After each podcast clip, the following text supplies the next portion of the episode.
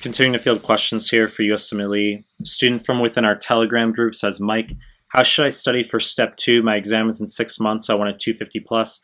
I know many of you guys are studying for step one. Okay, so I will give uh, some quick value here as far as you're six months out from your step one or step two. How are we going to get you the highest score possible? Without making this a 45 minute discussion, okay? So before we get started, allow me to be a quick asshole, tell you to subscribe to my channel, I really appreciate it. Hit the like button, hit the bell if you want notifications. Find me on Instagram at Mehlman underscore medical, M-E-H-L, M-A-N underscore medical, link is down below. Find me on Telegram, recently created a Telegram group and channel, links are down below. Now let me address this fucking question here as far as the step is in six months and this student wants a 250 plus, what are you gonna do?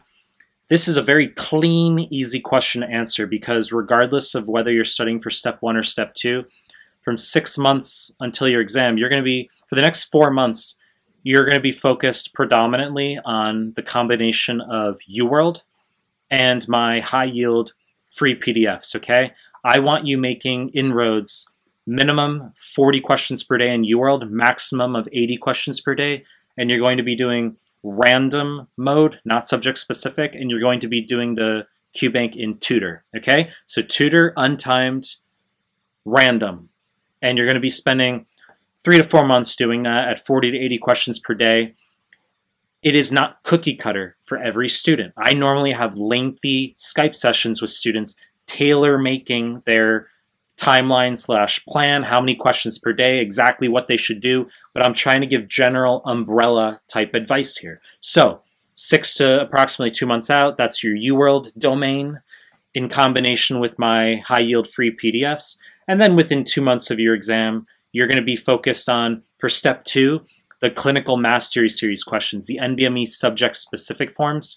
You're going to be doing one to two forms per day, okay? The 50 question forms, obs and gyne, peds, uh, IM, etc. And then closer to your exam, you're going to be memorizing NBMEs 6 through 11. For step one, you're going to be memorizing NBMEs 20 through 30, okay? And for both step one and two, uh, from this NBME content, you're going to be screenshotting your incorrects from those exams into a Word document, saving as a PDF slash PowerPoint, one master PDF, okay, not separate files. So for step two, NBME 6, all your incorrects. NBME 7, all your incorrects. For step 1, NBME 20, all your incorrects. NBME 21, all your incorrects, etc. You get the point. And you're going to be reviewing that as you go. Once again, this is a lengthy discussion, but I'm, I, I said I would not make this a 45 minute clip. So within six months, you're going to be getting through UWorld and my high yield free PDFs. And then when you close in on your exam, you're going to be making sure you memorize all of the NBME content. Made plenty of clips on this stuff. You know the deal. I'm going to continue making more content. If you like my stuff, subscribe to my channel. And I appreciate your time. That's it.